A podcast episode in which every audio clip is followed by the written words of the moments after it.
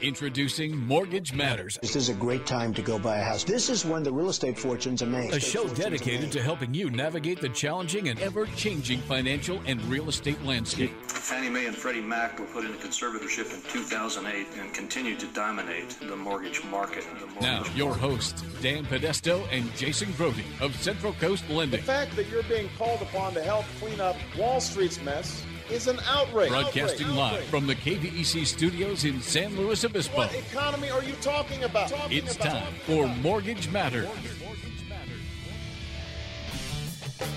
All right. Good morning, everybody. Welcome to Mortgage Matters. That's Do you have right. a- Whoop, whoop, do you have a- I, I wanted like a crowd, a crowd noise button, Oh, where's the best goal? Uh, That's that's my best clap. That's a pathetic crowd That's noise. like a poetry uh, clap. yeah, golf clap. Like somebody just made like a six foot putt.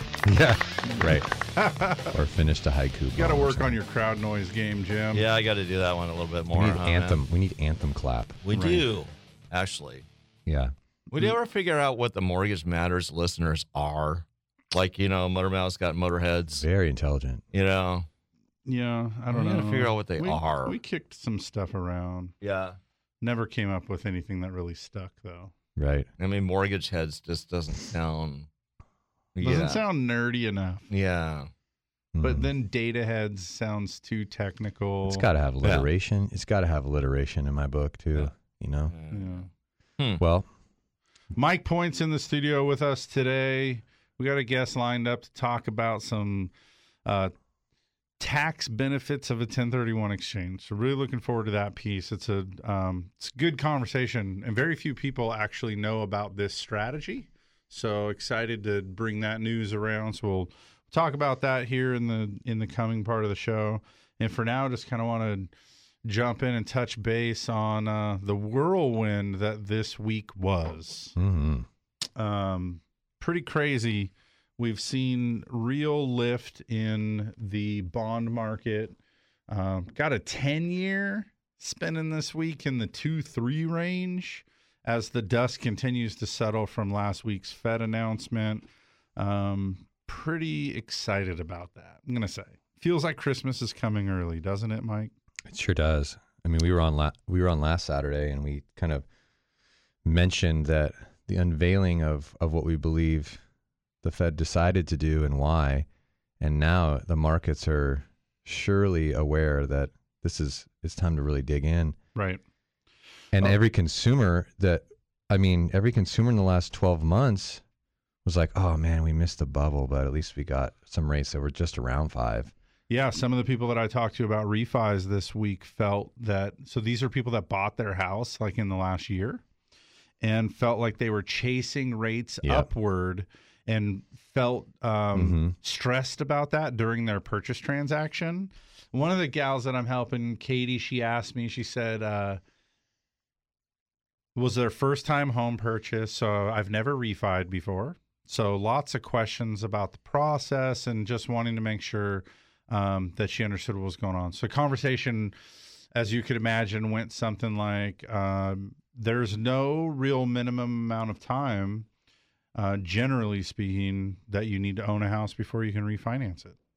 And of course, there's some urban legend kind of speak out there about refining and you know i always hear those words echo in the mind of you know like grandpa telling me well you got to save a whole percentage point in order to refi and so um, talking about that and understanding that that really isn't good advice anymore because it was good advice when Size loan loans. yeah, when loan amounts were 30, 50, 70,000 bucks, that's pretty sage advice because what it was really saying, the truncated version, um, that statement is really saying make sure that the cost of the transaction hmm versus the monthly savings that that you really understand a short-term benefit there. You Mhm. need to be able to identify real benefits soon. So like I said when loan amounts were really small, man, uh, you'd have to save a whole point in order to be able to save a 100 bucks a month and offset the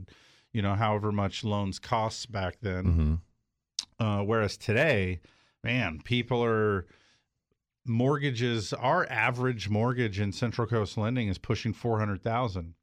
And so that being the average, um, a half a point worth of interest savings makes a huge difference in terms of the monthly payment and the overall expense costs over the life of the loan.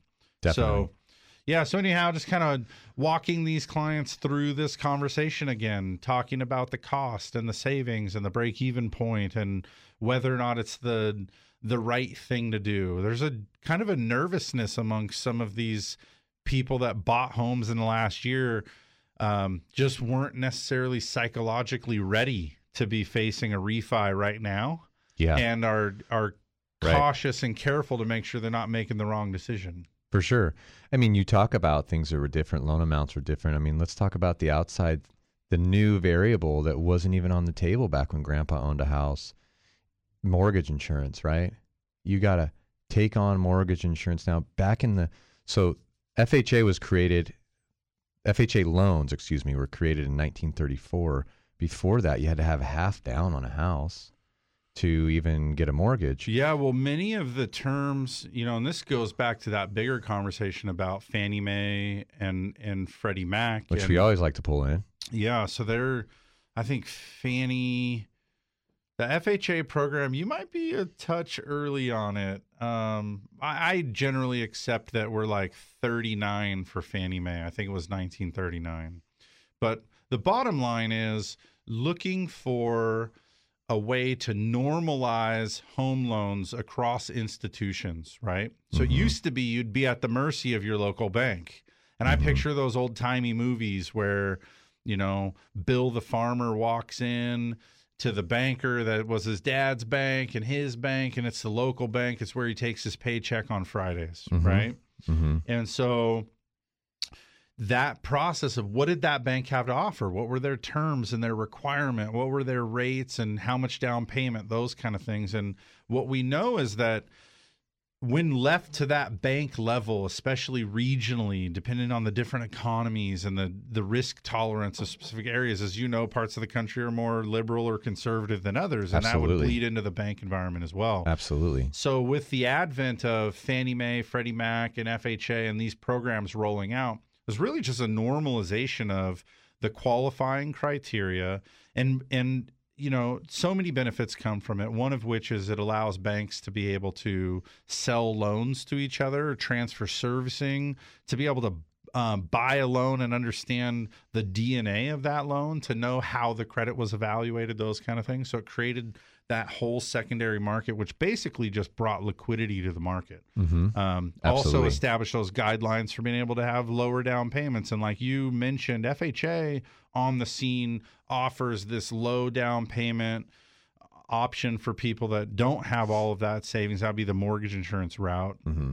When I first got into the business, mortgage insurance was almost never used. It was readily available, but almost never used because seconds were all the craze. Got it. If you had 5% down, you'd do what was called an 80 15 5, right? 80% first, 15% second, which would avoid the mortgage insurance. Mhm. And then you'd put your 5% down. And so we had 80 10 10s and we had 85 15s, you know. Mhm. So we had those kind of things, but it was generally a second was what was utilized. And um, That's how they they they spread the risk out.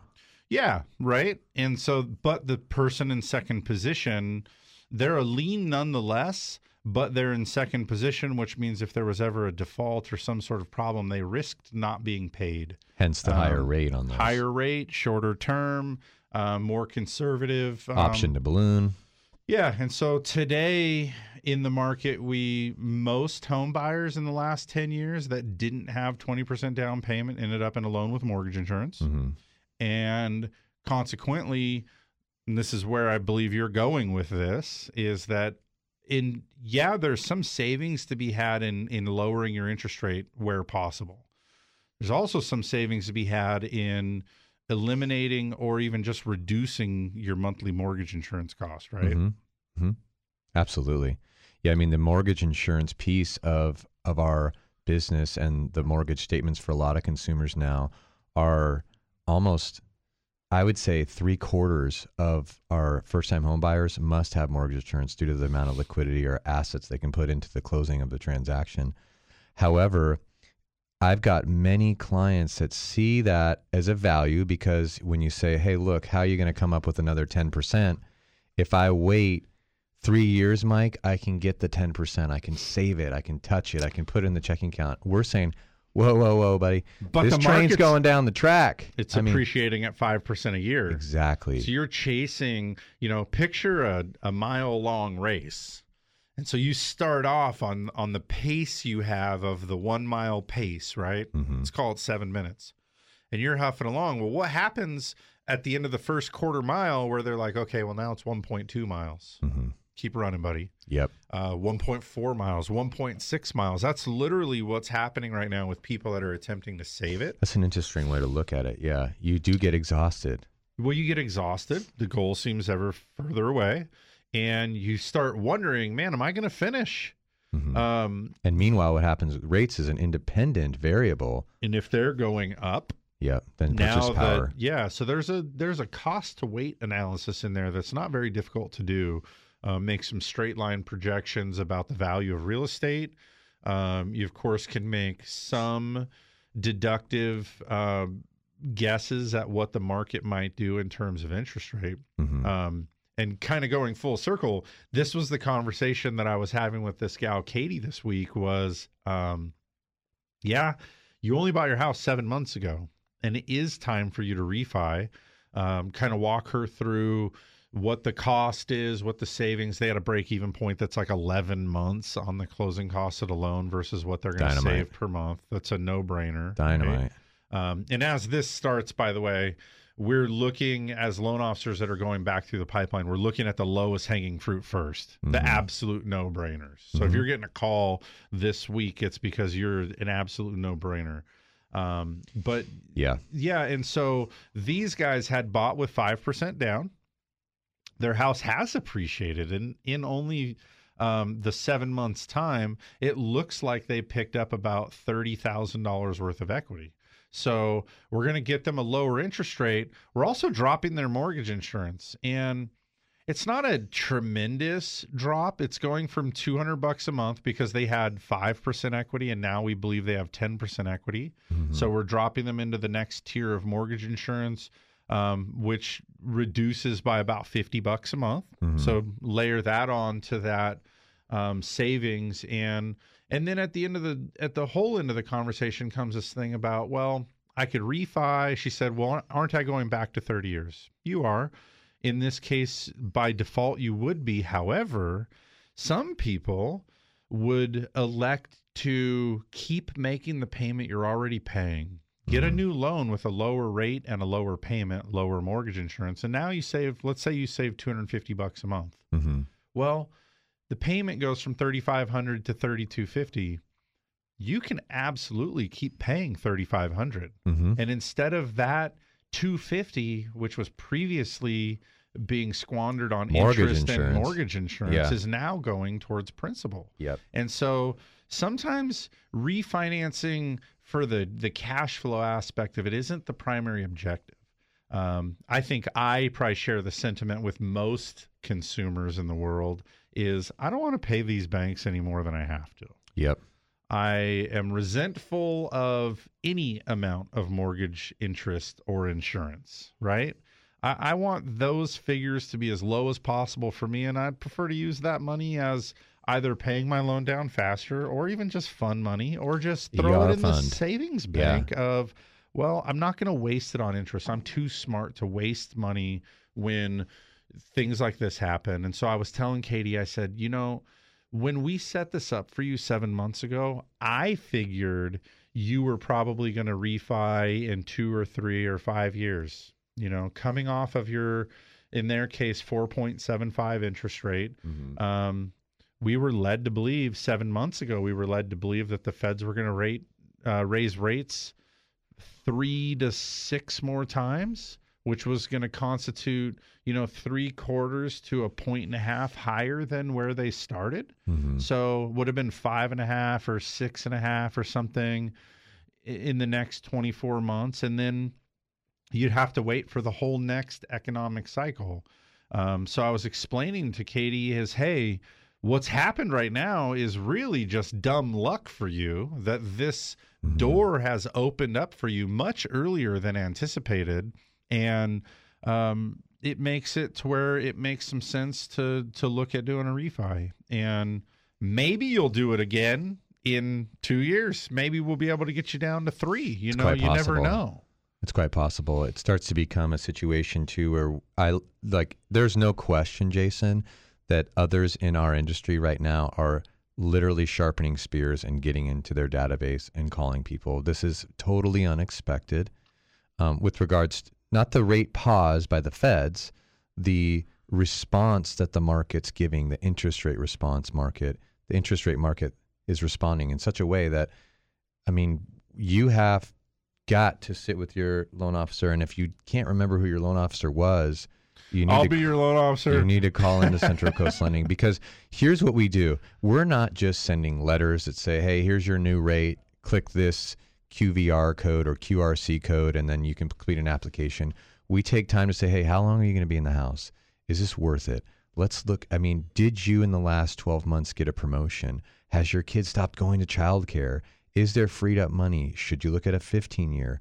What are you thinking about doing in the house? We've got a renovation loan right now that HUD has put out no cost to the borrower at 4.5%. You can borrow money against your property, make it better, add that third bathroom, you know, make make the fourth bedroom happen, get the permits done all through the equity in your house. Obviously, if you bought your house 7 months ago and you put 5% down, you're not going to have a ton of equity, but the financing piece that we handle for you is so important when these rates are down to reconsider. It's like it's like getting a job offer from a recruiter that you just have to sit down and think about. It's too good to pass over. You know, they say love the one you're with, but sometimes it makes a lot of sense to to revisit these things, and now's the time. Um, we're going to take a quick break as we get ready to go into the next segment of the first hour. I just wanted to let our listeners know that we've got um, a really great guest today, Bill Angove, coming on the air with us. Um, he's with with asset preservation. They're a qualified intermediary, and we'll get into what that means. But he helps assist investors with a 1031 exchange, which is a great, great way that our tax code allows investors in real estate to take their earnings, their profits, and potentially re-leverage them into other assets in real estate so that you don't have to pay the capital gains tax at the time. It's basically like borrowing your capital gains money to buy something else. Right. And I'm excited to have him on the show, especially with you, Jason, all your knowledge and the stuff you've dealt with over the years. I think it's going to be a great conversation. So stick around for that. When we come back from the break, we'll have a couple more things to talk about, and then we'll bring Bill on the air with us. We'll be right back with more Mortgage Matters.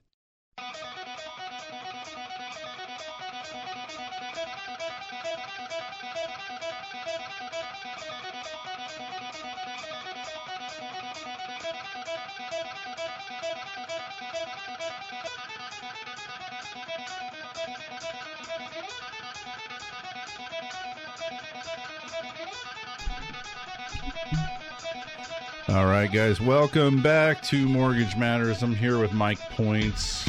We're thrilled to be with you for this time today. And uh Last show of March, last show of the first quarter. Yeah, baby. And what a first quarter it was. I said this before, but um really pumped up right now. Uh the tail end of last year with rates moving higher and the business kind of becoming purchase business only you know, kind of staring at tighter margins and wondering how high could these rates go and how much harder am I going to have to work just to tread water. And then, boom, these lower rates come out, and it's like manna from heaven. Yeah. We've got um, so much to look forward to right now, and it's a perfect timing that is right here on the cusp of home buying season. Oh my gosh. Uh, so many people here are having, um, you know, keep talking about refis. I don't want to beat this dead horse to death here, but um, with rates coming down, you look at look at the uh, the savings aspect for so many people. It also means if you're a home buyer, That's right. here we got an opportunity for you here to um, increase your affordability. Does that mean maybe you get up into the next price point? It might. Um, interesting thing, you know, I always say this, but a, a simple rule of thumb is about a hundred thousand dollars every hundred thousand dollars worth of uh, mortgage you that you borrow. You're looking with taxes, insurance, and mortgage insurance. The average home buyer is about call it six hundred bucks a month. That's a touch on the conservative side, but it gives you an idea. If you buy a three hundred thousand dollar house, you should be prepared for an eighteen hundred dollar a month payment. Yeah, Five hundred thousand dollar house, three thousand dollar a month payment. Mm-hmm. It's not exactly scientific, but it's a great rule of thumb for people that are wondering, hey, what what would I qualify for? How much? You know, I, I only pay eighteen hundred a month in rent. And I could probably stretch to twenty four hundred. What what does that equate to in terms of buying a house? It's a four hundred thousand dollar house. Yeah. So that being said, when interest rates drop, and that same payment now is gonna is gonna be because of the interest rate about two hundred bucks less a month. You could also, as a home buyer, you could equate that two hundred bucks a month to about a third of a hundred grand. Or in other words, we've just increased your reach of affordability by about thirty thousand bucks in a house. So that's pretty exciting for people that you know if you got pre-qualified for a home six months ago and you were told that 400,000 is your max purchase price, you might be a little bit frustrated that it's hard to find a house now in SLO County for 400,000. They're few and far between and they're they're fought over.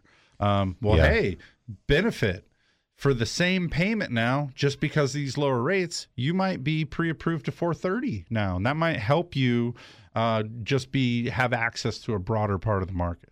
I would add to that too is is I think the other side of the table is also very glad about these rates. The more purchasing power that the market has to buy my house, the more aggressive I can be on pricing that house. The more the more I, the more I can expect or should I say anticipate multiple offers at the same time, maybe bringing the house price up.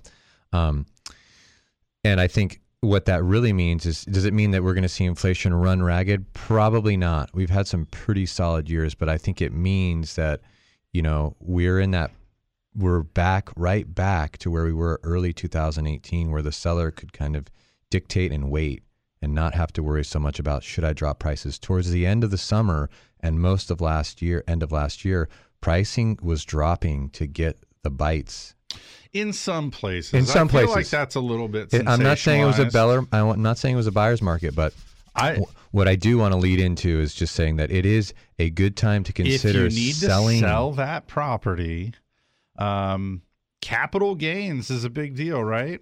And so, um, you know, I was talking to a guy this last week about a flip. He said, "Oh, I'm going to buy a house because it has a well problem. I'm going to solve the well problem for about thirty thousand bucks. That's the anticipated cost here in it." And then I'm going to be able to sell the house for about seventy thousand dollars more profit for mitigating this issue. Right. So great. Uh, how about your short terms capital gains there? What do you mean? Oh, well, if you buy investment property or the bigger act here, the trigger of selling investment property, you're going to end up paying state and federal capital gains tax on the proceeds that you make there. So make sure that you analyze that cost as one of the expenses. It belongs right there under the cost to mitigate the well issue Yes, is it you've got does. federal tax, you've got state tax, you know, 15% to each. That's going to be um It's a chunk. It's it's a chink, right? You got you missed part of it. So Yep, especially if you've already paid out your partners and then find that out after the fact and liquidity's gone. Right. So that question leads to 1031 exchange. And if you don't know what a 1031 exchange is, I'm excited to walk through this next segment with you. Um, I think everybody that owns real estate should know about 1031 exchange. Um, it can really save your bacon. And it doesn't have to be just for investment property. It can also be even for a primary residence or a second home, which, again, I think very few people know about. So, Yeah. without further ado, We'd like to welcome um, Bill Angove onto the, the show. Bill, good morning and thanks for joining us. Good morning. Did you hear our, our lead in there? No. Oh, too bad. I'm sorry.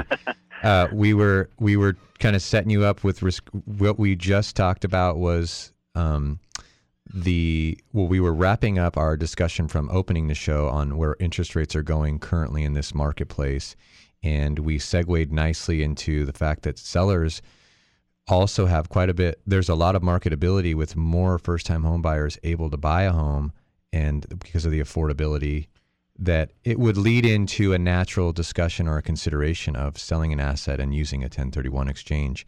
And I thought Gotcha. I thought we'd bring you in now as the expert and also as as a company that I've done business with and really enjoyed is um, asset preservation. You guys are up in the Sacramento region, is that correct, Bill?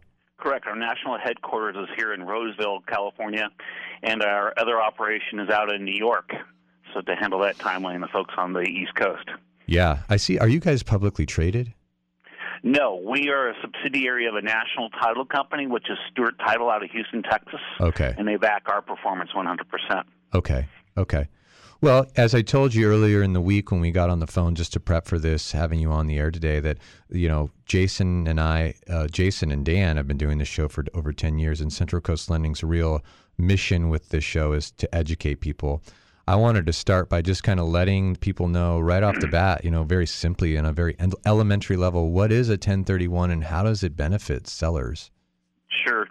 Basically, a 1031 exchange uh, it gets its origins from the Internal Revenue Code. Um, 1031 exchanges have been around since 1921, but in, in essence, what it does is it allows someone who owns an investment property to sell and defer their taxes, both state and federal, and buy new investment property anywhere in the United States, and they can continue to do that throughout their lifetime. There's no limit on the number. Outstanding. So- you know, Bill, I forgot. I put the cart in front of the horse. I did it. I do this sometimes. I wanted before we got into this questioning, just for you to quickly tell us about what a qualified intermediary is and how you help clients directly. You know what asset preservation. You have the does. cart before the cart before the horse. Let me let me bring all of the listeners up to speed just real quick on what we're talking about is let's just say that you bought a house in 1990 it was your first home you lived there you did what a lot of people do is you lived there until 96 and you got a promotion had some equity things were good. So you bought a new bigger house on the other side of town. Instead of selling your house you rented it out. And so you've had a tenant in there and vacancies and you know the whole thing of managing that place and keeping it maintained. And then it gets to the point now where you're at a place in your life where this rental property over there it's doubled in value or tripled in value uh, maybe you don't even have a mortgage anymore and you are thinking i'm ready just to be done with this. I'm just going to sell it. So you move to sell it. Now you have and bill you can cut me off and correct me when i say the wrong thing here if i do but let's just say so you have this house that you bought for $250000 that you're now selling for $500000 or $600000 you haven't lived in it in decades and when you sell it they say, okay, well, your basis in it was two hundred fifty thousand dollars, and you took a depreciation deduction through the years. So now your basis in this property is reduced down to hundred thousand dollars. So you sell it for six hundred thousand bucks, and then the state and federal government say, okay, six hundred thousand bucks income, hundred thousand dollar basis, five hundred thousand dollar gain.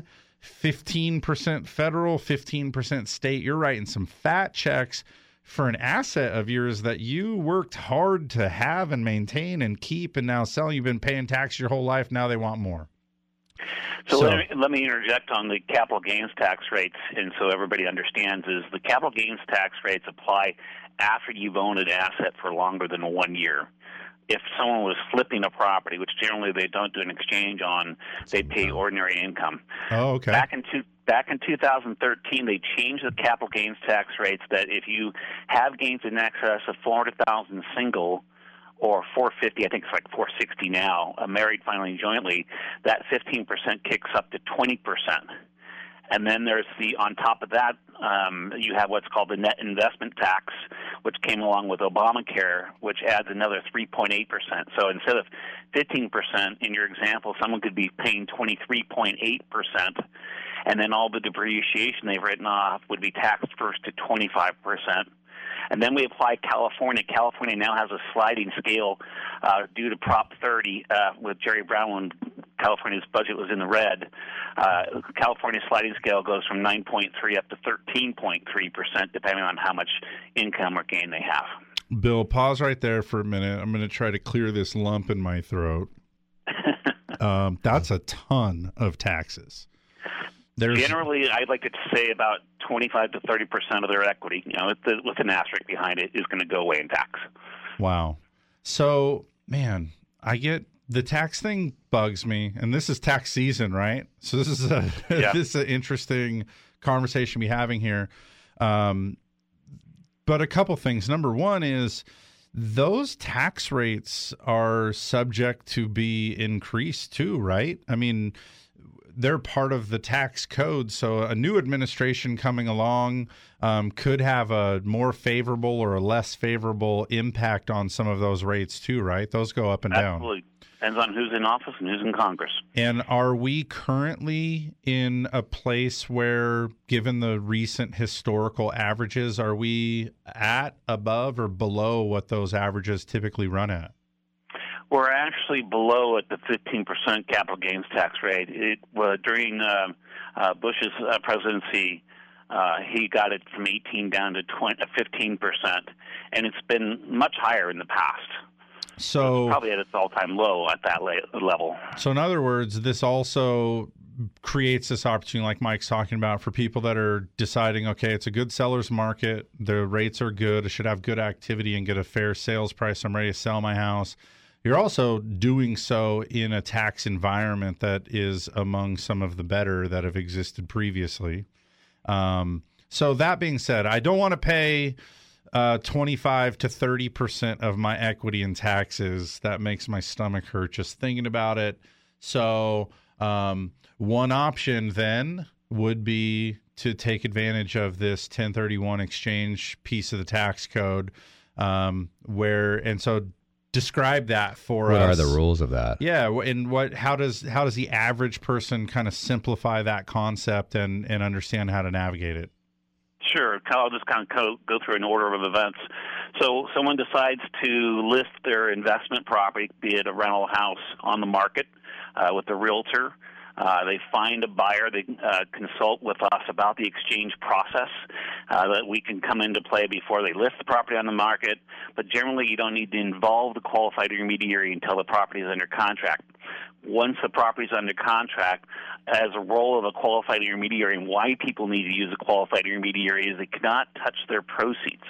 So we help them facilitate the exchange by preparing the documentation for that transaction such that when they close, those proceeds or their equity gets wired to our company to be held we hold those funds until they're ready to close on the replacement property. And what I'm really describing is what's called a delayed or forward exchange mm-hmm. the transaction. And we'll, we can get into more details on the timelines. I think you had that scheduled a little further down the line. Yeah, we'll touch on that more specifically. But I, I like your narrative so far, your elaboration.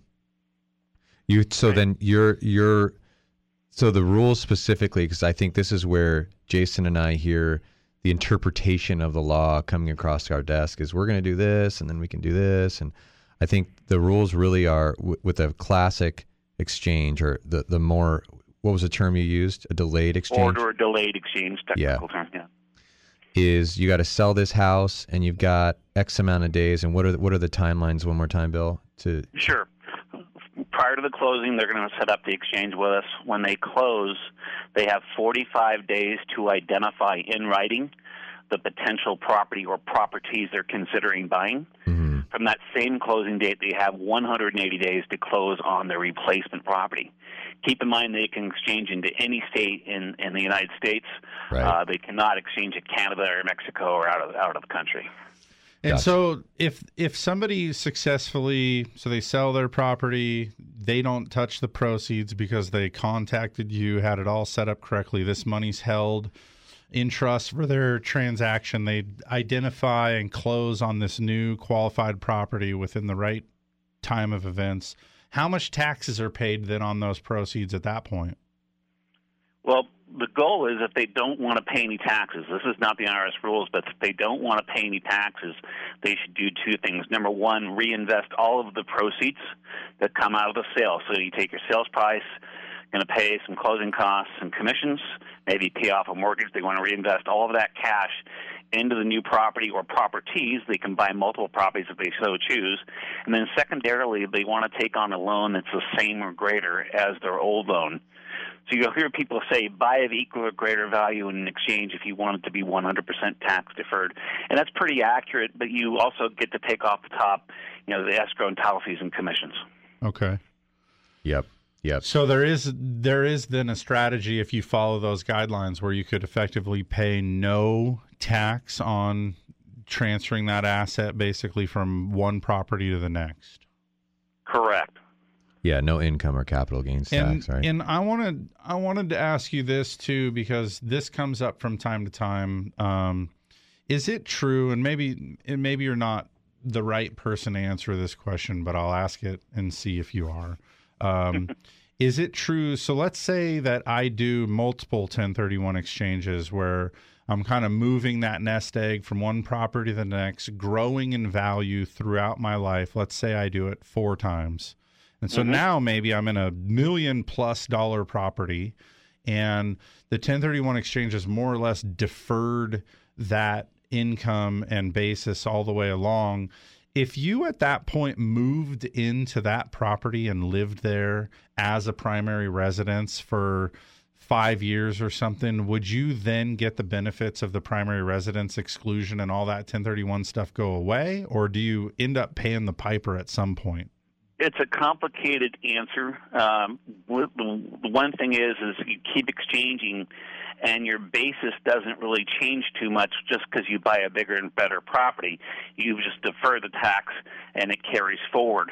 If you move into the property, there was a change in 2008 that took effect in 2009 that said if you convert a rental to a residence, uh, let's say you've had the rental for four years past 2009, and you move into it for two, you're not going to be able to get the full $250,000 exclusion if you're single under the primary residence rules or the $500,000 married filing and jointly. They're going to look at the number of years that you've owned it versus the number of years that you've lived in it. So you, if you're single and you're maybe entitled to 250 under the old rules, well, you've got four years of rental and two years of primary.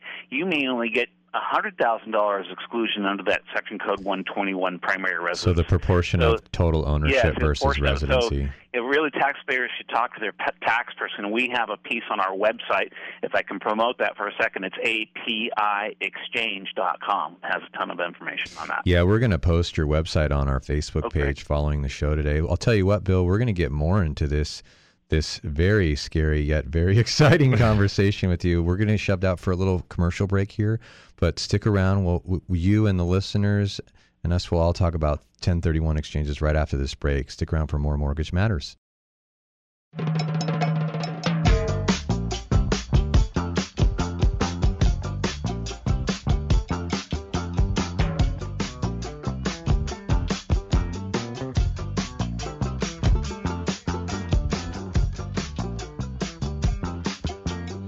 Low interest rates. Move a little lower. All right, guys, welcome back. Is that is that War? Who? That is War, the is best it? of War. Does war. Low rider. Brilliant. Rider. Low interest, Interest rates. we should do a new commercial and make that. Probably have to license it though. That's a pretty iconic little uh, beat No. right there. Rider. Low. All right, guys, welcome back to Mortgage. Matters. Uh, we're in the middle of this conversation with Bill, uh, API Exchange, and um, now, Mike, you, I, I mean, I, I chastised you a little bit. You got the cart before the cart before the horse. So now that people are paying attention, they know when a 1031 exchange might come into play. I don't doubt some people are listening thinking, oh, I had no idea that there was a path where I could defer that. That changes my mind.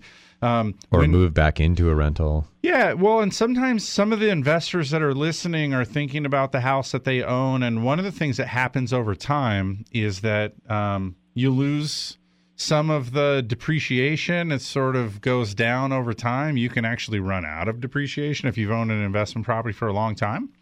Um, so sometimes these guys just want to shuffle properties just to get into a new deal, take advantage of some better depreciation, improve their cash flow, and keep that thing going. In doing so, if you didn't realize that a 1031 exchange could um, save some of your bacon there on the on the tax costs, you know. Um, so kind of that bigger conversation. So if you're thinking about that, um, how do you pick? How do you pick an exchange coordinator? Um, you said wire my money straight to you, Bill, and dang, I'm gonna send a quarter million bucks to you. That sounds like a pretty big deal, and you're just gonna hang on to it for some time while we work all through it, and then you're gonna give it to somebody on my behalf. How does somebody cozy up to picking the right uh, company to do that with? Well, excellent question. Uh, actually, Asset Preservation is going to be celebrating its 30th year in the industry uh, next year, and we've successfully helped over 185,000 uh, uh, exchanges take place. Uh, what people need to know about our side of the industry is we are unregulated, basically, in the United States. There's no qualification, license, or otherwise to be a qualified intermediary. So scrutiny is important. You've got to look at in shopping for qualified intermediaries not only price, but how long have they been doing it? What kind of security do they provide for your funds? You know, do they use a large institution to hold the funds? Is it held in a money market account, or is it in in Johnny Smith's uh, you know piggy bank? And so you've got to look at that, and then also, you know, is there a parent company that backs their performance? So if you had a rogue employee that took off with some funds, is there any kind of insurance or or um, you know, financial backing? FDIC. yeah. Right. So that's what those are the criteria that people should be looking at, uh, and that's what they get with us is a, a large parent company that backs our performance, uh, no losses, no funds going away. Because unfortunately, there are have been some individuals that have come into the industry and liked uh, people's money more than people like their money, and either misinvested it, misused it, stole it, or left the country. Uh, so it's, sad, it's sad from that standpoint that there isn't any kind of federal regulation, uh, but the SEC sees us as uh, too small of a fish compared to the, the rest of the stock market, I guess. Mm. Understandable, but you know that all that stuff is that is important. All the things that you said, Bill. Um, I've had numerous interactions with some of your representatives, particularly Jolie, and um, I mean the advice that you guys give. A lot of times, the QI, the qualified intermediary, is getting questions from the lender or escrow, like, "Hey, can we do this? Is this allowed? Is this allowed?" You know, you guys aren't truly giving tax advice, but you keep them on the straight and narrow to Correct. make sure that they're following the right the, what what the buyer's wishes are, right? The exchangers wishes, yes. Yeah, we're not allowed per the regulations to give tax advice, otherwise we're disqualifying ourselves. But often we talk to CPAs and attorneys that just aren't up on 1031s, and we can show them just different parts of the, the Treasury regulations of the code that they can help give advice to their client, whether they need to do an exchange or not, or you know how long they need to hold the property for, or like we were just talking about, converting a rental to a residence. Mm-hmm. Yeah, it's probably a good time for me to say that our licensure also prohibits us from being able to give tax advice, and so the today's conversation and and really how we conduct ourselves in the day to day is that we can help um, alert you to things that you may not be aware of, and then point you in the direction of the people that do. Um, which I mean, this this episode here is, um, I think doing a good job of showing that is that we can point you to people that could help you with this um, complicated transaction, make it pretty simple. Um, and and they'll you guys obviously have resources available that you can help point people to if they really need the specific tax advice. Um, so Yeah, I think uh, you know you guys have a great website as well. Um, APIexchange.com forward slash 1031 dash exchange dash library. And that that's one to go to. Obviously, we would put this uh, link on our Facebook page after the site. So any listeners listening, uh, that's something we would be happy to do. If, if not done this weekend, we'll be done right after the weekend. Um, and then, Bill, let me ask you this: What are the five major reasons reasons people do exchange other than just avoiding tax? Yeah. Number one is tax deferral. Number two, they're preserving their equity. Uh, like I said, that you know, if, if they sold, you know, 25 to 30 percent of their equity just goes away. So they're preserving the equity. And the big one that uh, that you guys would get involved with is many people have owned properties for a long period of time, and they may have the property free and clear, or they have very little loan. Uh, they can leverage into much larger property. Uh, they can leverage into different types of property. So that you've got a million dollar property, you could take five hundred thousand dollars and go buy one property, and you know buy another million dollar property, and take the other five hundred thousand dollars and buy another million dollars. So, so you know the power of leverage, and then also the misunderstood thing in exchanges is the term like kind in the code. People say, well, if I have to sell a rental house, I have to buy another rental house, right? Well, that may have been the old school way of doing it, but these days it's very broad, so they can diversify into different types of properties. So you could sell a rental house and buy an office building. You could sell five rental houses in exchange into a long-term triple net lease Walgreens or CVS store that has basically no management, so they can diversify out. Uh, management relief is another reason. Um, you've got the boomers that own multiple rental houses or properties these days, and they're tired of the T's, as I call it tenants, toilets, termites, trash, and taxes. So they can get rid of some of those types of headaches and, and get into a different product type, maybe a commercial building with a long term tenant. And lastly, estate planning. Um, you know, the boomers are getting up there, they own a lot of real estate, and if they still like their kids, you know, their kids could inherit their property so they can buy properties maybe where their kids are located if they're not in the same town. So you've got one kid in, in San Luis and, and maybe one in LA and, and one up in Paso. You know, they could diversify and buy investment properties where their kids are going to be uh, located, and eventually, when they do pass away, the kids would inherit those properties. Mm, hmm hmm You know, we talked about this last week on the show. We were talking about um, college housing a bit. If you, so let's say a parent and their child purchase a home together, we put them on the note together. The child lives and is residing in the home, and then they go to graduate. The parents don't really need to sell the property because they don't need the cash just yet. If they lived in it for three years while they were in college, how long do they have to hold it to turn it into a 1031 or does it automatically become a 1031 when they exit and make it a rental? Well eligible excuse me. I, i'm referring to it as a as a noun but how soon can they act on the 1031 Right. Um, there's two answers to that, and let me change your scenario around just a little bit because what we see often is the parents will buy a, a rental property. I'm sorry, a place for their kid to live while they're going to college. By the way, my daughter's going to Cal Poly this fall. Um, Congrats. so they buy a property uh, where the kid's going to go, and they may have two or three roommates. Instead of having the kid on title, they treat the property as an investment property. So their child would essentially pay rent along with the other tenants. So after they graduate, they could right after that point, you know, three, four, five years down the road, do an exchange at that point.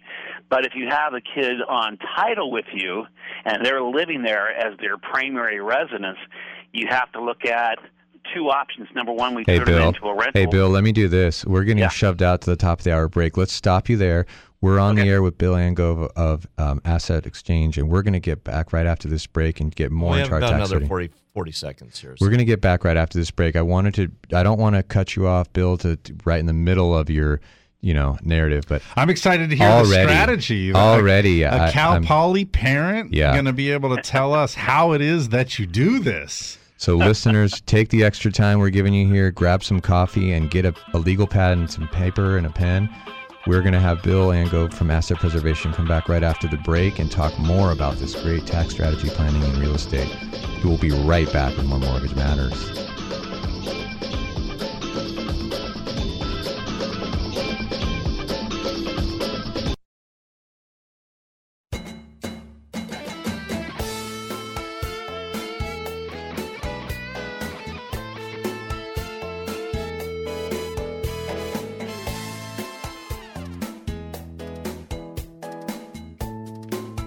One of my favorite uh, little Latin bass lines right here. You like that? It's brilliant. Yeah.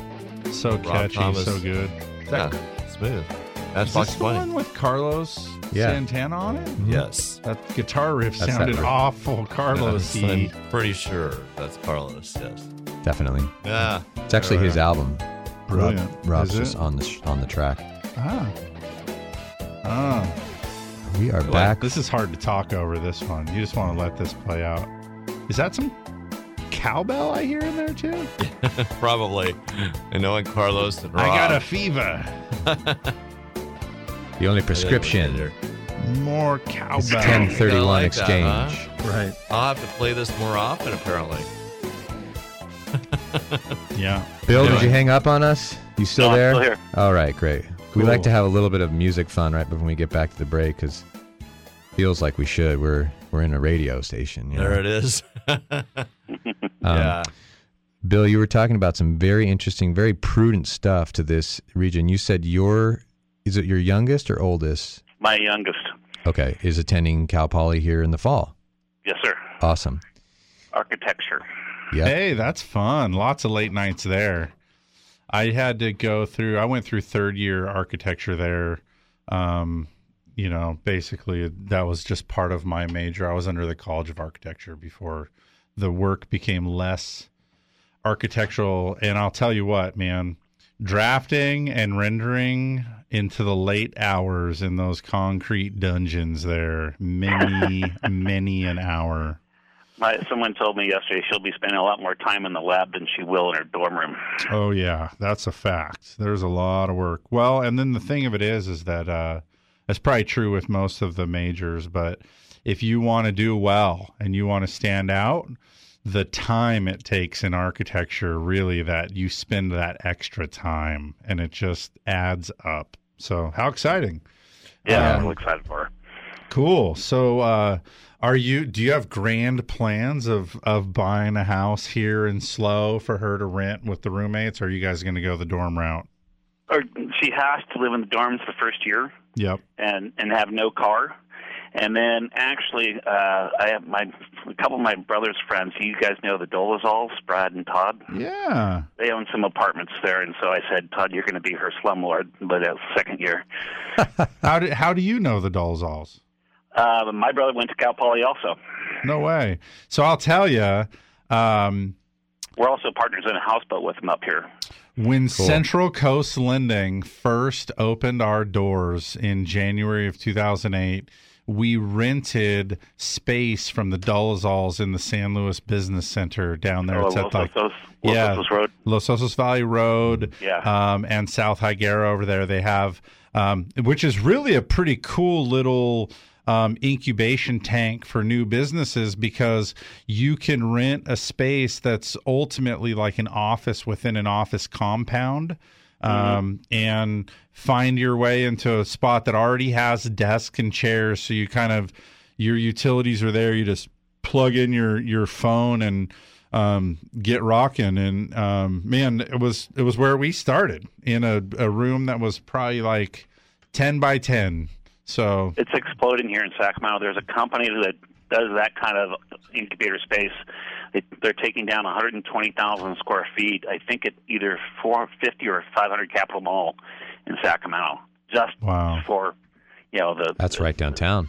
Computer people. Oh yeah, right, right I thought a few years ago, I thought along that same vein, one of the interesting things, like a business idea from a tenant, like landlord perspective, would be if you bought a big building or constructed a big building and then made it like a, um, a cosmetics compound where you made really small cubicle offices like that, where you could then have your tenants be massage, hair, facials, you know, acupuncture, that whole thing, but just all those small places where a lot of those type of um, Personal care. estheticians or personal care people typically they're going to rent space under somebody bigger and pay rent to them and it's kind of a mess and so i was just thinking man if you built a, a business like that that was just all of that available where a tenant could just come and rent a chair and hang a shingle for their own salon right there just them and a landlord probably be a pretty legit little business um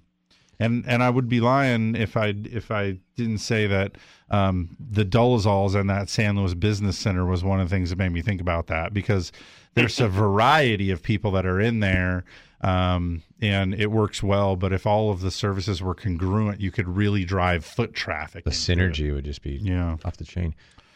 So cool. We're talking 1031 exchanges and um I didn't say so earlier but it's really evident to me that you've you've got your arms around this. Um you have credibility with me for sure, and I'm sure everybody that's listening. So, um, Thank you. It really, I think, brings clarity, and then also would help people have confidence that this thing does sound like a a high consequence, right? Financial transactions of high consequence, you want to know that you're really working with the pros. So um, I really get that sense from you. We were um, during the break. We'd mentioned a, a couple of more things really to touch on. Is there's other caveats to this. I think in that vein of trying to help people understand the different scenarios where this strategy should be considered as a, a viable solution. And you were mentioning the college student. I, I really wanted to hear the end of that. I'm sorry I cut Oh, do you you want me to keep finishing on that? yeah, let's just touch on that.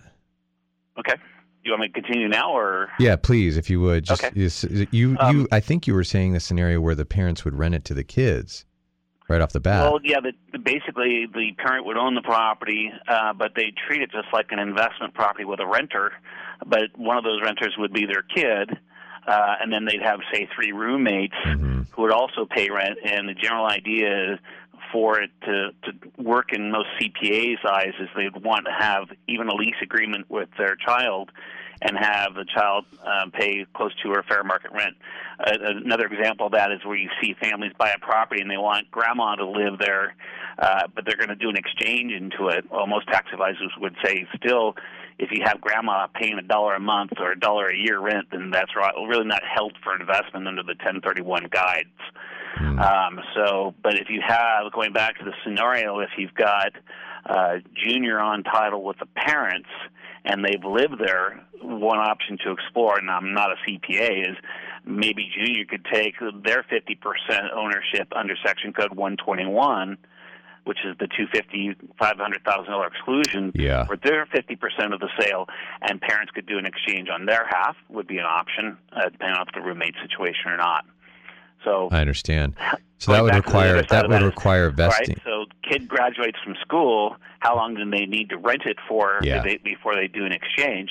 Uh, there isn't anything in the tax code that gives us that indication.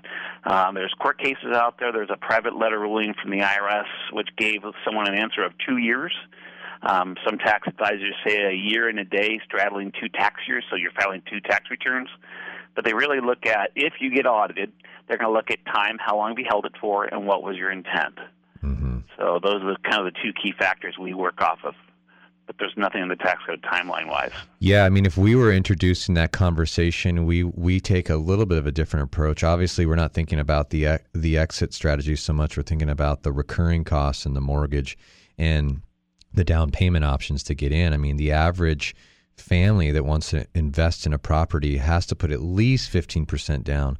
That fifteen percent investment um, mortgage is that the interest rate on that 15% down investment mortgage is not phenomenal. Plus, it also, many investors are still going to require mortgage insurance, even though it's an investment property. So we're coaching them to get 20% down, 25% down for the best interest rate scenario. However, if junior or their their young daughter are in the house and on the note, they now have all of the primary residential down payment options um, to their at their discretion.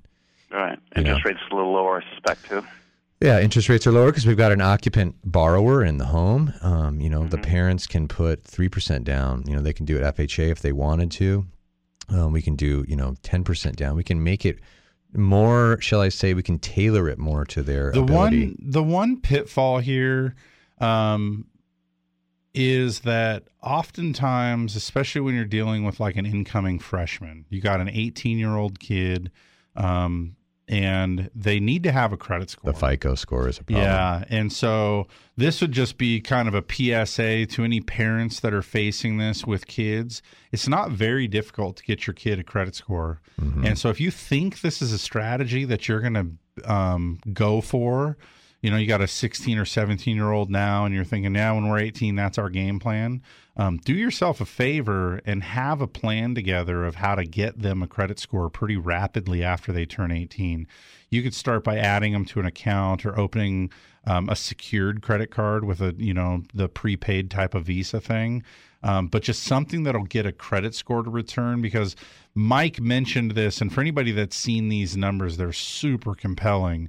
Um, the the market, um, like Wall Street, really heavily penalizes people that um, buy investment property with minimum down payment. Um, 20% down. 15 is really the minimum, but you just get absolutely hammered in closing costs and interest rate.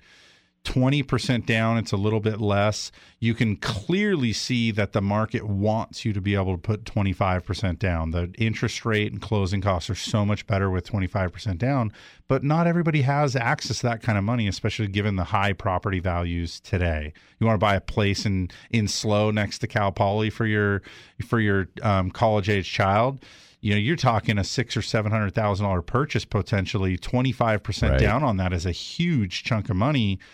If you have the foresight to make sure that your son or daughter is developing a credit score quickly so that they can be on the loan and you could go the path of this non-occupant co-borrower route you get access to the owner occupied down payment interest rate and closing costs terms. Those are that's significant. So um, sorry to kind of hijack the thread there but i think there could be some people that are listening that are trying to figure out what those next few years look like as they put their center dollar into that uh, college situation Yeah. Well, Bill, I appreciate you elaborating on that. And then, as you know from having friends here, and you know, you're going to be re, you're going to relearn when you come to visit that this is a place that people like to vacation and eventually like to buy properties out on the coast. You know, we've got a, a nice, we've got two nice lake communities here, um, plenty of beach real estate. mike i saw your second home video on youtube you did? yeah you have like your hawaiian shirt on because you just come back from hawaii and you're like i want to tell you looking tan and, Yeah. and svelte and you're like i want to tell you guys about uh you know, I just got vacation on my mind from having been on vacation, so I want to talk about vacation homes. Yeah. Great video. Thank you. Um, Was there a mai tai in my hand? no, I was back. I was but it still back. sort of had the mai tai grip, just it was empty of the mai tai. Um, so anyway, you're you're talking about um, second homes. How's that tie into this conversation? Well, Bill, I mean, I'm curious if if I let's say I utilized the home and you know life happens. We had a great run, four, five, six years. We went to the the beach every summer, but now I just I'm thinking about selling it. I need to get rid of it. I want to liquidate it. I'm getting older, and I maybe I want to have you know get start planning for retirement better, and I don't want my my equity in real estate, or maybe I you know I don't know exactly what to do, but we're not going to use it much anymore how could I roll? How could I utilize the 1031 exchange for something like that? I mean, I haven't Are you had it. thinking of selling the vacation home or buying a vacation home with the exchange? Ah, great question. So I bought a vacation home five years ago, and I've been I've been loving it and using it. And when I'm not in it, I I use um, I do have some vacation rental with this property. So Okay. some people are are leasing it for a short period of time, and then now I'm I'm making the I'm sitting at my desk here and I'm thinking maybe I should sell this thing. How do I avoid tax on selling a vacation home? Is there Right. a strategy? Well, there was there was a couple things that uh, came into effect a few years ago. There was a court case where you had someone who did an exchange on a second home, which second Ah. home basically is it's all personal use, no rental whatsoever, and they bought another second home. The IRS audited. They they appealed to the tax courts, and the tax courts agreed with the IRS that under the 1031 guys that that that was not held for investment. So the IRS issued a revenue procedure, which is guidance for people that own vacation homes, and they basically said, look, if you want to do an exchange for the two years before you do the exchange, personal use can't be any more than two weeks, and you need to rent it out for two weeks or more for those two consecutive years before you do the exchange. Then once you do the exchange, if you buy another uh, vacation slash rental, you know, personal use can't be more than two weeks each of those two years afterwards, and then rent it out for two weeks or more to help support that it's being held for investment, not just a second home. So in your circumstance, and you, if you want to do an exchange on it, you know, you probably want to minimize the personal use and, and keep up the rental and treat it as an investment property on your tax return, like depreciating it, et cetera. Yeah, Writing off f- the mortgage interest, you still have it. I need to flip the way that I hold that thing now on my balance sheet and show some income. Probably similarly, but I was thinking as Mike was laying out his example there, Um, I was thinking of somebody that maybe is a little bit different, like going back to that um, the the scenario I painted earlier about the person that bought the house, lived in it for a while, made it an investment property. It's 20 plus years later now and I'm tired of being a landlord. All the T's that we described. That was great. What are the T's? Oh, I love it. Termites, Tenants- trash, tenants, tenants. toilets, termites, trash, and taxes. Yeah. You know So- he's got it learned in a certain way. You can't. So I'm tired of the I'm tired of the T's, but you know, it's been 20 years worth of owning real estate. Things are pretty good. I'm in a good place now, Right. and I want a second home. So maybe it's time to sell my rental in downtown SLO and buy myself a place up in Tahoe where as I move towards retirement I have a second home. Can you exchange that way or would it be required that I also add some vacation rental to it in order to keep it as an investment? That's what that revenue procedure talked about. And just for for those that are interested in what the number is, it's revenue procedure 2008-14. It's also we have a vacation home handout on our website. Also, about a five-page handout that discusses these various scenarios. Uh, but if you're going to do an exchange from the rental from downtown SLO to Tahoe, uh, you're probably going to want to, or your tax person would probably tell you, you want to keep it, you know, uh, on the rental marketplace you know, whether it be ski leasing it to to people that have ski teams up there, Mhm. and then keep the person use fairly minimal for at least the first couple of years that you own it. Right. Okay. Right. It must be a rental. I mean, you can rent it for less than 365 days a year, i.e., the days that you're in it, but it must be a rental. Well, yeah, there's not. It, it doesn't have to be rented the entire time. You know, you could have it on VRBO. You could do a ski lease for three months, et cetera. But you want to be showing income that and and keep the personal use minimal. Sure. uh, just in case you were audited by the Franchise Tax Board here in California or IRS, that you're supporting the exchange idea, not just the uh, a second home per se. Makes total sense. Makes total sense. We got about two minutes here before we get into one more of our commercial breaks, Bill. But um, I, I've really enjoyed having you on the show because there are so many questions that come up. Um, one that comes up quite a bit is, I don't want to. I don't want to start that 45 day clock and have to identify a property. I want to buy a property first, and then can I sell my rental afterwards? You know, Kind of do it in reverse. let's do it in reverse. Yeah, actually, in uh, the year 2000, the IRS issued also a revenue procedure allowing for reverse exchanges under a certain um, structure.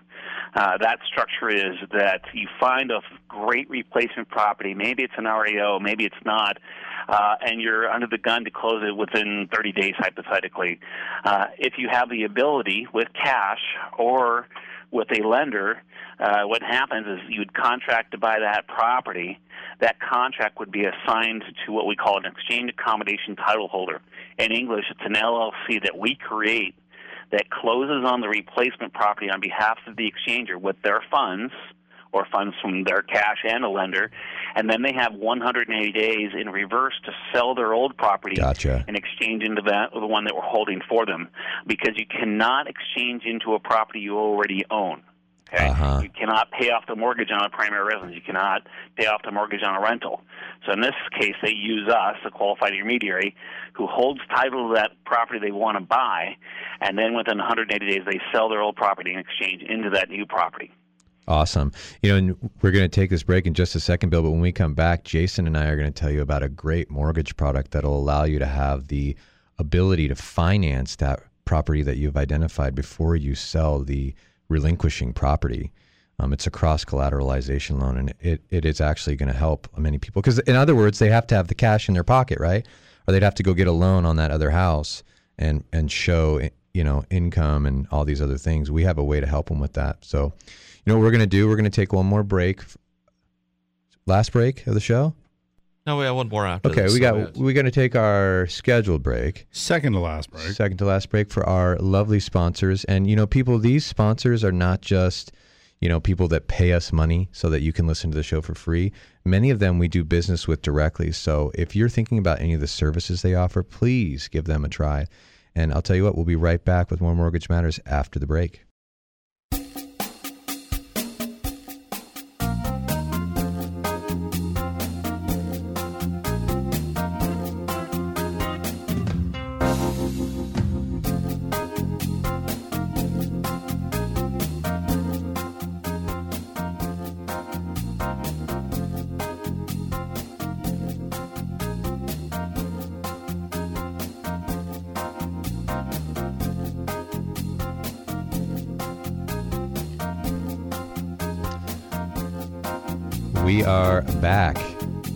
Cruising down the road in our convertible Chevy Impala.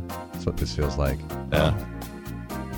Do it again. Yeah. Well, listeners, we are, for those of you who just chimed in, maybe you've just gotten out of the house and you're starting your errands, we're on the phone today with Bill Angove from Asset Exchange, Asset Preservation, Inc. And, uh, sorry, Bill. And um, it's been a great conversation. We've been talking about the pros, cons, or should I say the good, the bad, and the ugly of 1031 exchanges. And um, we left off with the va- we talked about a vacation rental, but we were talking about a reverse exchange there, right, Bill? That's what we were going into right before Correct. the break. Just take me quickly through that one more time in the elevator version of how someone would, you know, consider a reverse exchange. Um, the easiest way to describe it is they found a replacement property they want to buy, but they have to close it first because they may have some fix up time or they need to get the tenant out of their old property, and that may take longer. Yep. So essentially, what happens is they use us, qualified intermediary. Uh, we form an LLC on their behalf. That LLC, with funds from the exchanger Mm-hmm. or combination of cash and a loan, purchases and closes on the replacement property. From that point, the taxpayer has 180 days to sell their old property and exchange into the one we're holding for them. Right. It's a great tool, especially for people that are nervous about the 45 day identification period. If they do a forward exchange, this kind of takes that out of the picture, but they have to have the ability to buy first and sell second. Right. And people, I mean, people hear the word LLC. I mean, they're thinking, oh, I'm just, you know, I own this as an individual. Maybe they already have an LLC. I can't imagine, you know, creating that LLC is a terrible headache. It's purely for the qualified intermediary, right? It's for you to, to deal with the funds after the asset closes. Uh, well, No? The LLC that we create is, is an entity, and we, we allow the taxpayer to name the LLC. So we've got John and Nancy Smith. It can be One, two, you know, three, home run John lane. in an S LLC. So ultimately, when they sell their old property and they exchange into the one we're holding, they they acquire the rights of that LLC from us. It's transferred to them. I see. I see. Which is free the first year and eight hundred dollars of tax filing after that. Sure. Right. Yep. so sometimes you only want it for one year. Yeah. Right. But I understand that. And so w- what we see is the individual. So you painted a perfect picture. Maybe you've got tenant situations you're dealing with. Um, you know, maybe you uh, um, were bequeathed this property and you found, and it's in another region of California, let's say, and you want to buy something closer to home so you can manage it. And you see the perfect property that pops up on your street. So you're thinking, ah, I got to hurry. I don't know. I haven't, I don't have my other house ready to list, but I want this house right next door or on my block. You would do this. You would exchange in reverse. You would buy the one on your block. Now you're going in to sit with Jason, and Jason tells you, okay, well, if you want to buy a property that's a investment property, these are your options, right, Jay? Yeah. You're only going to have, you know, the 15% down is the minimum. Jay's going to Jay's going to help you understand this, but I'm going to pretend that I'm Jay now because there's a there's a small technical difficulty. But what I was going to get at is how many options would you have for someone that only had 10% in cash that wanted to buy an investment property? Oh, you're almost drawn dead right there. But I really Um, want this thing.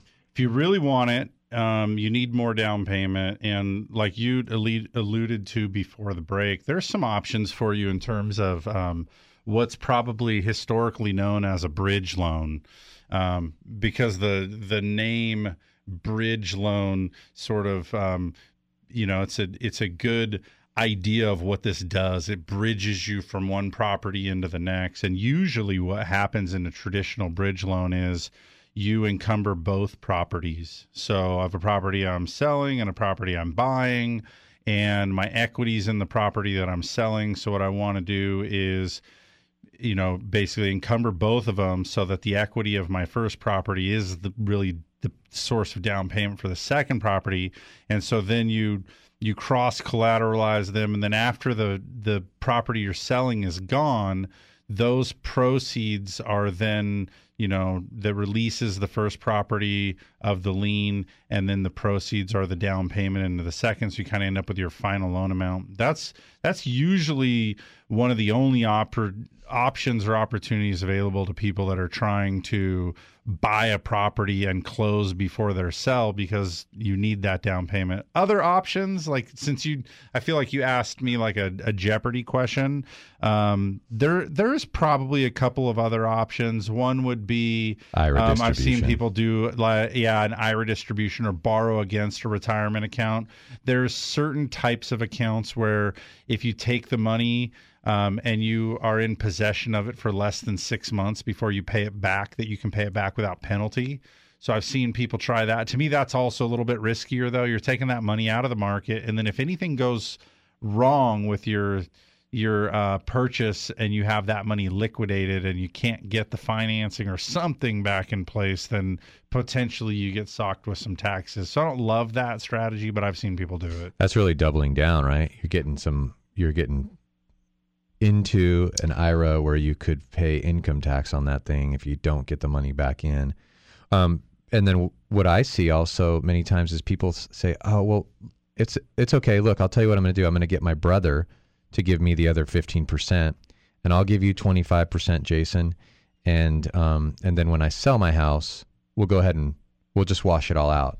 Yeah. But unfortunately, um, the mortgage guidelines don't allow for gift funds on an investment property. That's right. And you're not going to buy this based on what Bill's been educating us all day here. You're not going to buy this as a primary residence or a second home right off the bat. You're going to want to buy it as an investment property. You're going to want to buy it as an investment property. So what we do, we have a great bank that's based right here in California that allows us to a cross collateralize. So we would lean on the equity from the home that you're going to eventually sell. Maybe the one with the tenants in it. Maybe the one that's not ready to list. And we can we can like Jason said, combine the total equity between the house you're relinquishing eventually and the house you're going to buy and in many cases we can lean against the old house up to you know the total value of its worth so that we don't have to bring any cash in on the purchase. The only fly in the ointment that I see here is the way that the new property is held in LLC for a short period of time. I guess on the upside, the bank that you're describing is it's a it's a private um Correct. and they do loans to entities like LLC. So it'd probably work. It It'd would probably work in this case. Yeah. And I, I honestly believe the reason they do loan to LLCs is for this very product right here, for this Yeah, very scenario probably right. where Bill's got to have an LLC created. And, um, but what I would like to say is this, you know, there's, there's many different ways to skin this cat and what, what requires, it requires some serious planning. Yeah, and a team of professionals. And so, um, as we're kind of nearing the wrap up of this segment, I want to ask you, um, Bill, do you anything we've missed or any pressing points that you'd like to make? I w- just had one other twist on the reverse exchange. The the one format we've been talking about is having the qualified intermediary take title of the new property. The other format, um, if they own their relinquished property free and clear, is they can deed their old property over to us.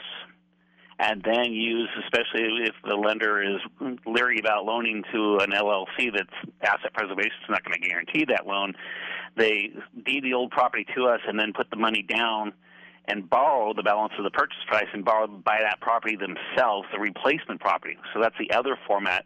There's pros and cons to both formats that, that they need to be aware of. So that's the other way to do it. So are too. you and they all should know that reverse exchanges are a lot more expensive than a straightforward exchange.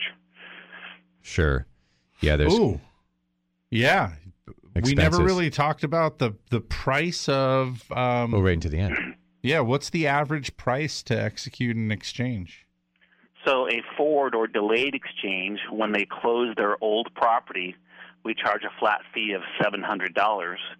And then when they close their new property, we charge the other side of our fee, which is three hundred dollars, and that pays for up to three purchases. So, kind of out the door, if you will, our fee runs a thousand dollars, seven hundred when they sell, three hundred when they buy. Reverse exchanges, I can just give you a range because it does. Um, it depends on whether they're paying all cash in the reverse exchange scenario or whether they're using a lender, but the range runs eight to ten thousand dollars. Okay. So it's got to Yeah. make financial sense for them to want or need to do a reverse exchange, depending on their their tax liability they're facing. Yeah, based uh, on the they did a cost basis. sale. Yeah. Perfect. Yeah. You know, I'm gonna I'm gonna quote Puff Daddy here, but more pun- more money, more problems, right? More real estate, more real estate, more problems. If someone had multiple units, you know, do you see a lot of people with multiple units sell them off and go into one unit, Bill? Or are you seeing it go the other way? We just had one where uh, folks owned about 20 properties, and what they did, they wanted us to get out of them there because they were tired of all those T's we talked about, and so they sold them in groups of three to four and consolidated those into maybe one large commercial property here or there. Uh, so we do see that. The important thing to remember, though, if they are selling multiple properties and they're combining them into one exchange, when the first one closes, that starts that 45 and 180 day clock ticking. So they've got to get the other ones sold and closed, typically within the 45 days of the first one closing, so they know what value to identify. Perfect. Bill, um, thanks so much for being with us today. Uh, really appreciate your level of knowledge and professionalism. And um, I, I'm really happy to be made aware of you guys. I hope some folks listening are too.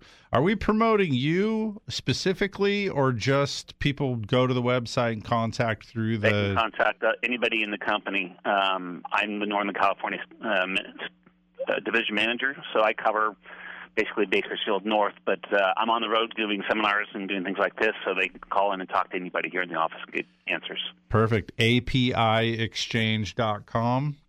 And um, The, phone number is 800 282 1031. 1031. You got that in there too. Perfect.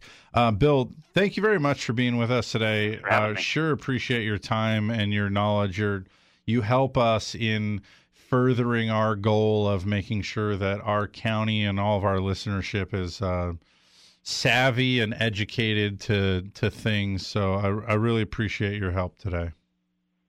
Great. I'm glad to be on. Thank you. Thanks, Bill. All right. Have a great Enjoy the rest of your day. Thanks. You too. Um, 1031 exchange. Sometimes it happens where regular old first time home buyer is out there looking for a house and they'll run into something on the contract that uh, says buyer agrees to cooperate with seller's 1031 exchange. Yeah. That's a good point. Let's bring up that stuff. Um, yeah, we see that, and it can make people nervous, but for the most part, it really doesn't uh, have much impact on the buyer. Um, they're still just buying a property from a seller that's able to sell, and Right. if nothing else, I think it just um, speaks a little bit to the urgency. Um, the they understand that the seller, in consideration of this offer, wants it to be known that they're trying to complete this within a period of time that allows them in order, you know, to do the 1031 exchange Yeah. and I I just say by and large there's there's not a whole lot of downside as a buyer, not really any downside I can think of as a buyer to being a part of that transaction. except for the all eggs in one basket homeless scenario where you get down to our rent closes at the end of March, which is today's the 30th, that's tomorrow. So Monday, we've got to close and the seller's still saying, "Look, I'm I'm not quite ready yet. I haven't identified. I don't have to sell this house." So, uh, but real estate agents that have done this for a while, they've been in the homeless discussion. Right. And I would say too is that a big part of the way that you can manage that is um, the, and I would expect that the real estate agents are taking care of this as well as escrow has something to do with this too, but just making sure that the exchange intermediary is well aware of the timeline Mhm. and that they have um, no specific uh, calendar objections to the proposed timeline um, and that also that they're just making their way through their transaction Mhm. uh, with appropriate speeds so that you don't end up in a situation where you're needing to move into the property but the exchange is not in a position yet to receive the funds that would Yeah. that would be the bummer there Yeah, but and it- we don't see that happen very often And there's really no arbitrage there for the buyer either. There's it's kind of audacious to be like, well, look, you're you're not paying any capital gains. Why don't you give us a bigger seller credit? you know, it's not it's not like that. It's more that they're just ex- exercising this tax code to the best of their ability, and you're Yeah. getting the house that you want. Sometimes I'm even surprised that I see it listed on the purchase contract. I feel like it's almost um, That can be discussed. well, and it's just almost it's just superfluous information. I feel like uh, real estate agents though are schooled up to disclose, disclose, disclose. Yep. if you have anything going on that potentially impacts the outcome or you know so just anything you're just better off to lay your cards on the table so that the other players involved know that um, and i would think that as a seller one of the main reasons you want to disclose that in the contract is that should there be an issue later down the road with the exchange needing more time you probably don't want to be introduced to the exchange in day 40 of the 45 day escrow right. being the purpose of a delay you would probably want to um, at least know there was an exchange so that if there was a delay associated to it you felt like you you were aware that that was part of the transaction Sell, exchange is the same as the seller's right for contingent replacement. I mean, it's the same thing. if listed as such. I Right. mean, there's there's also a way that it can not be something that could let them out of the contract. Most of the time, the verbiage just says that the buyers agree to cooperate. That's right. It doesn't say that in the event the exchange is unsuccessful, that the contract is void. I've never seen that kind of verbiage, although I could see that um, being necessary in some situations. All right, we're going to go ahead and take the final commercial break here of the Final, show. final. final, final, and take some time out to thank the sponsors that help make the show possible. Uh, if it wasn't for these guys, you guys would have to pay to listen. So, uh, Linda Manier, and we'll be back in a minute here with more Mortgage Matters.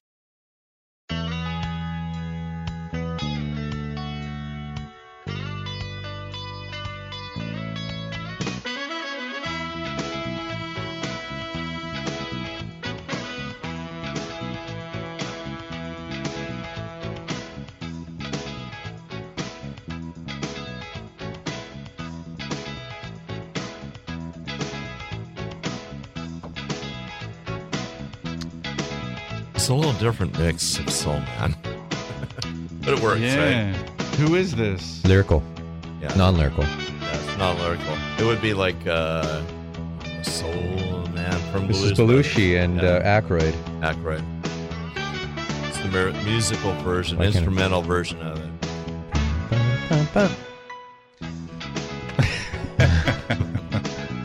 Sweet. All right, guys. Welcome. Feels like a game show. Welcome back. Um, Be sure to put your tray tables up. Yeah.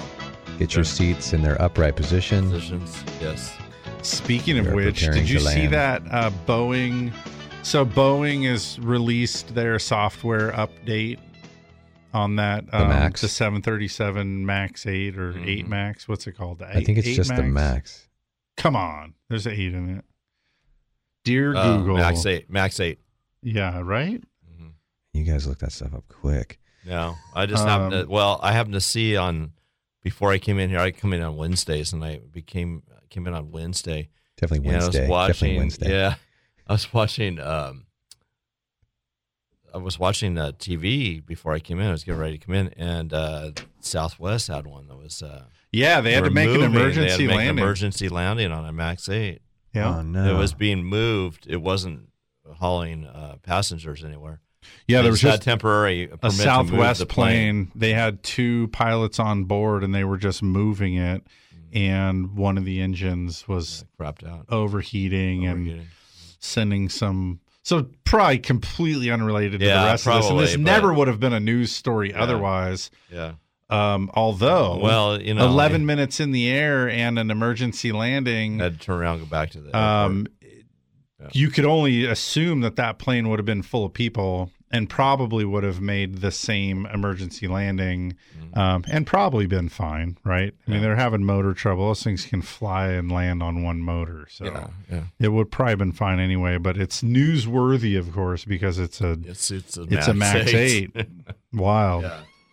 Um, so anyhow, um, before the guest Bill was on talking about 1031 exchanges, we were talking all about uh, the market, and I keep saying this. I'm just going to say it again because I feel like a kid walking through the Disney gates. I'm super excited about what's going on within the market right now. Um, we've got really low interest rates. They're they're lower and feel like they're dropping by the day. And um, it's just super exciting for us. It, it creates refinance opportunities for some people. So again, I'm I'm not going to super labor the point here, but I just want you to know that if you have an interest rate that's higher than four and three quarters, you should call us and let us do that custom evaluation for you on what you got and what it would look like to refinance. Um, I want you to know that there's no obligation to call us. There's no fee. Uh, we're not expecting or requiring you to do a loan. We really view it as an opportunity to familiarize ourselves with the the big bullet points here of your transaction and your life, your use of that property, and, and make a pitch to you. And we're comfortable having the dialogue with you about your FICO too. I think a lot of times people say, ah, I mean, what if it doesn't work? I don't want to pull my credit score. Sure. You know, we can Um, do that yeah. before pulling. The uh absolutely. The the big purpose here is just to let you guys know that what we want is for you to feel uh, safe and confident to reach out to us and let us take a look for you. Um, 805-543 loan rings all of our offices. You'll be able to find a loan officer that'll take the time to walk you through your options. And you know sometimes it just happens to be that we look at a scenario for somebody and end up coming back and saying you know what, you're not yet. You you're to keep what you got for the time being and keep waiting for the market to improve a little bit more. Um, that becomes more likely the less you owe. So I probably should throw the asterisks on there. If you owe more than four hundred thousand dollars and your loan is um, interest rate greater than four point three seven five, you're on the the the short list. This is like a um, a no brainer. You should call and let us walk you through it. If you owe two or three hundred thousand bucks, it's going to be a little bit less compelling. Um, still worth evaluating, and let us uh, look at it and, and see does it make sense. And it's all about the cost versus the savings, right? Th- That is just what has to be considered in that situation. Um, and then, of course, for other people if you have mortgage insurance you should be calling. We we want to help you. If you're listening right now and you have a four and a half and you owe 400 plus thousand bucks you might call. Just get on the radar.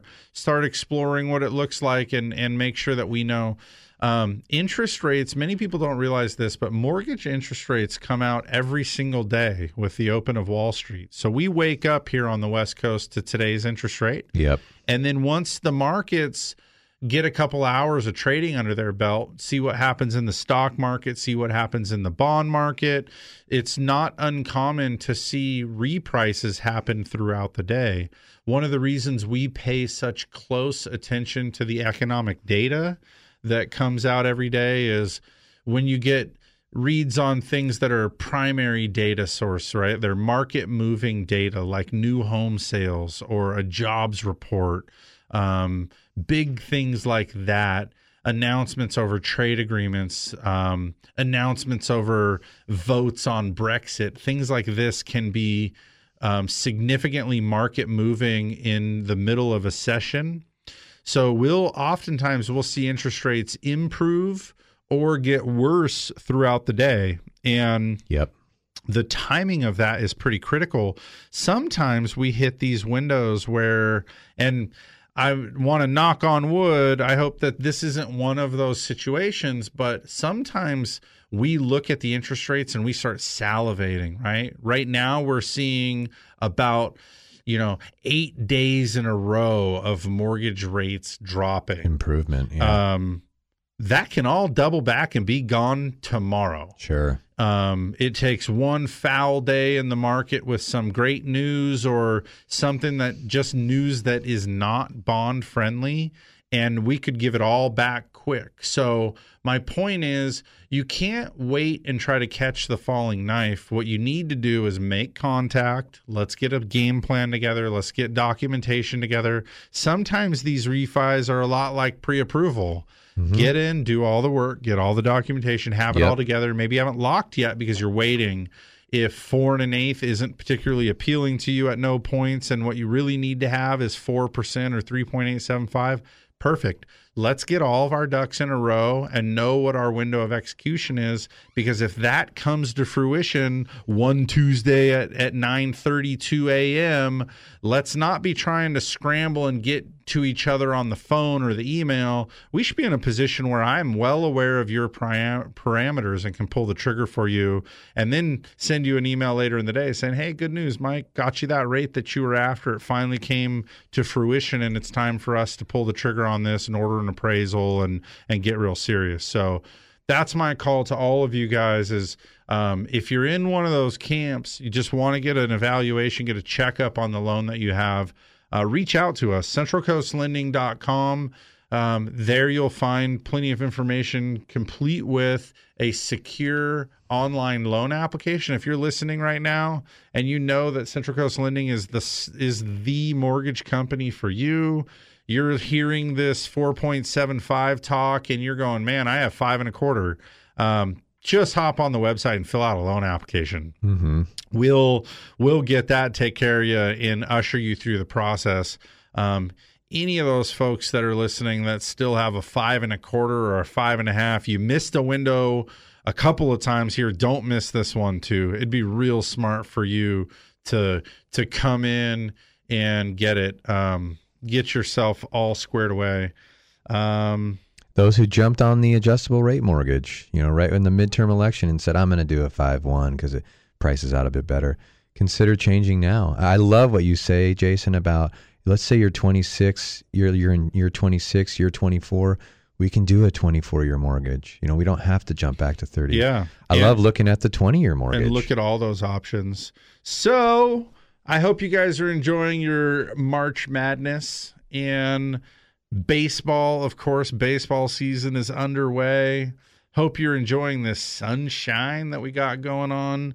Um, thanks much for being with us today. Thanks to Bill from APIExchange.com, the 1031 um, qualified intermediary. qualified intermediary that you want.